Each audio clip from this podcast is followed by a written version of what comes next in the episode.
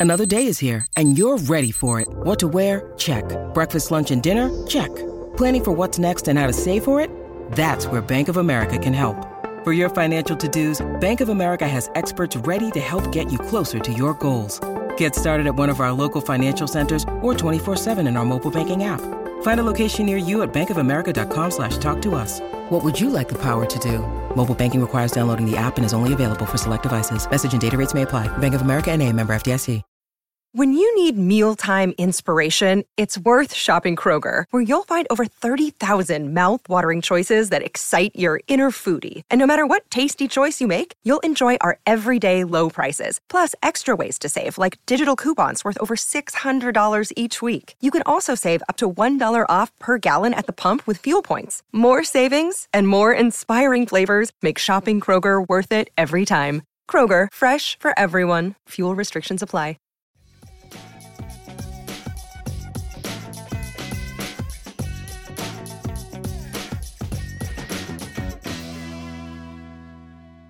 Hello and welcome to Penguins to Go, your daily dose of Pittsburgh Penguins news and analysis. Find us on YouTube at InsideThePenguins.com or anywhere you get your podcasts. I'm your host Nick Berlansky, and the Penguins are riding high following a four to one victory over the little brother Columbus Blue Jackets on home ice on Tuesday, making it three straight victories for the Pittsburgh Penguins. And if you look at those three wins yes, you have the Kasperi Kapanen hat trick on Saturday, but a lot of the a lot of the points and a lot of the goals are being scored by the top six, which is not necessarily an issue. You're going to have times where that happens every single season, and especially with a team that's constructed the way the Pittsburgh Penguins are, with a lot of money being forwarded to the top six and not as much attention being paid to the bottom six. But there is one player that is getting paid to make a difference that I really think needs to start stepping up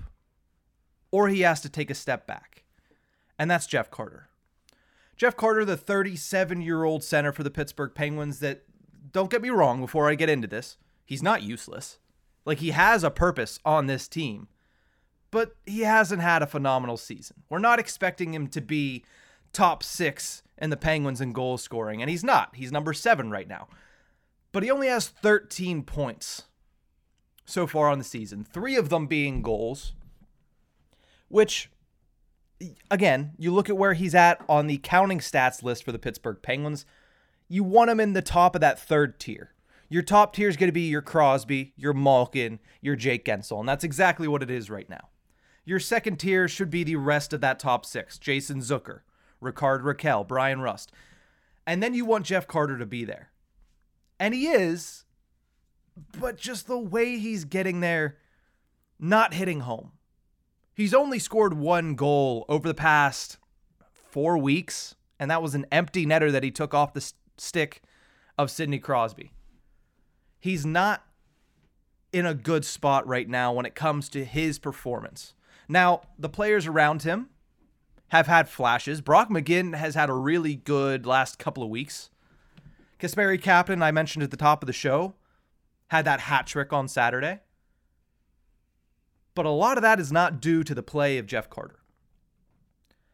His underlying numbers are not good. 46% of the shot attempts went on the ice at 5 on 5, 48% of the expected goals share, 45% of the scoring chances, 42% of the high danger scoring chances. These are very low metrics in general, even more so on this Penguins team.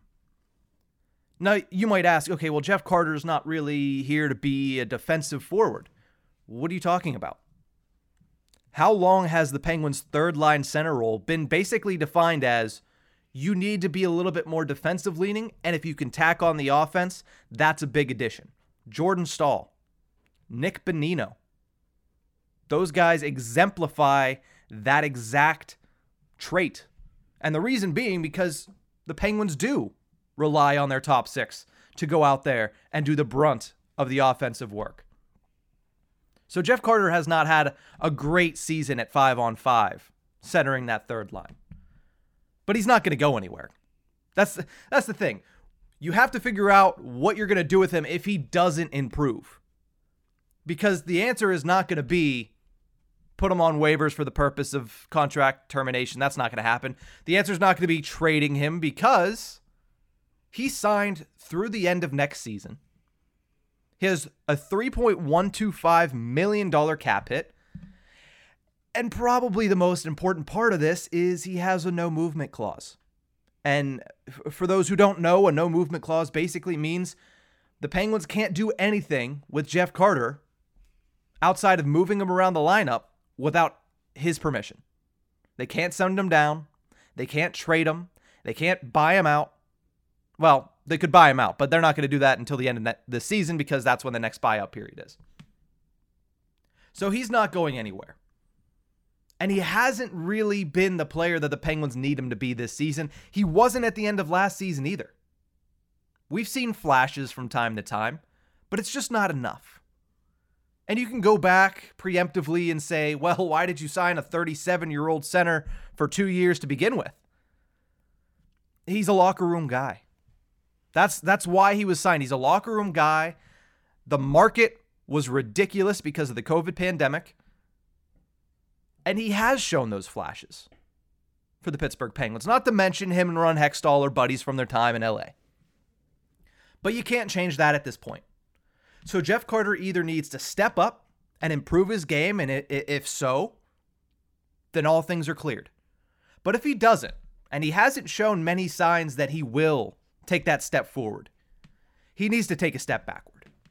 He needs to step into a role similar to, I don't know, Matt Cullen. Matt Cullen played for the Pittsburgh Penguins in 2016 and 2017 Cup runs. He played another season here after going back to Minnesota for a year. But I really think that Jeff Carter, moving into that Matt Cullen role, fourth line center, experienced guy on the bottom six that just goes out there to win faceoffs, eat up ice time, and not give up any goals. That's where you need him to play. Because while Carter's 5 on 5 numbers haven't been great, a demotion in the lineup has proven already this season in multiple instances to be better for both the player and for the team as a whole. Example number one Brian Dumoulin. I put a piece out on InsideThePenguins.com earlier this week. Since his demotion, Brian Dumoulin has improved markedly in almost every category. He's been a much steadier defenseman as a result of lesser playing time and playing against lesser competition.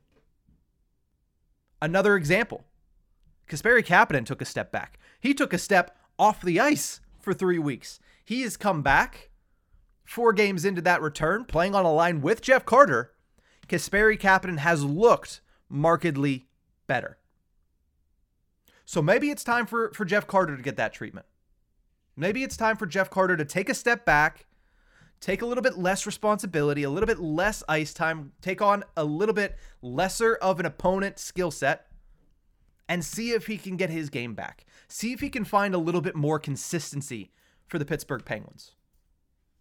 He needs to be a defensively focused forward with a little bit of offensive potential. That's what the Penguins have always needed from their third and fourth line centers. That's what they need from Jeff Carter.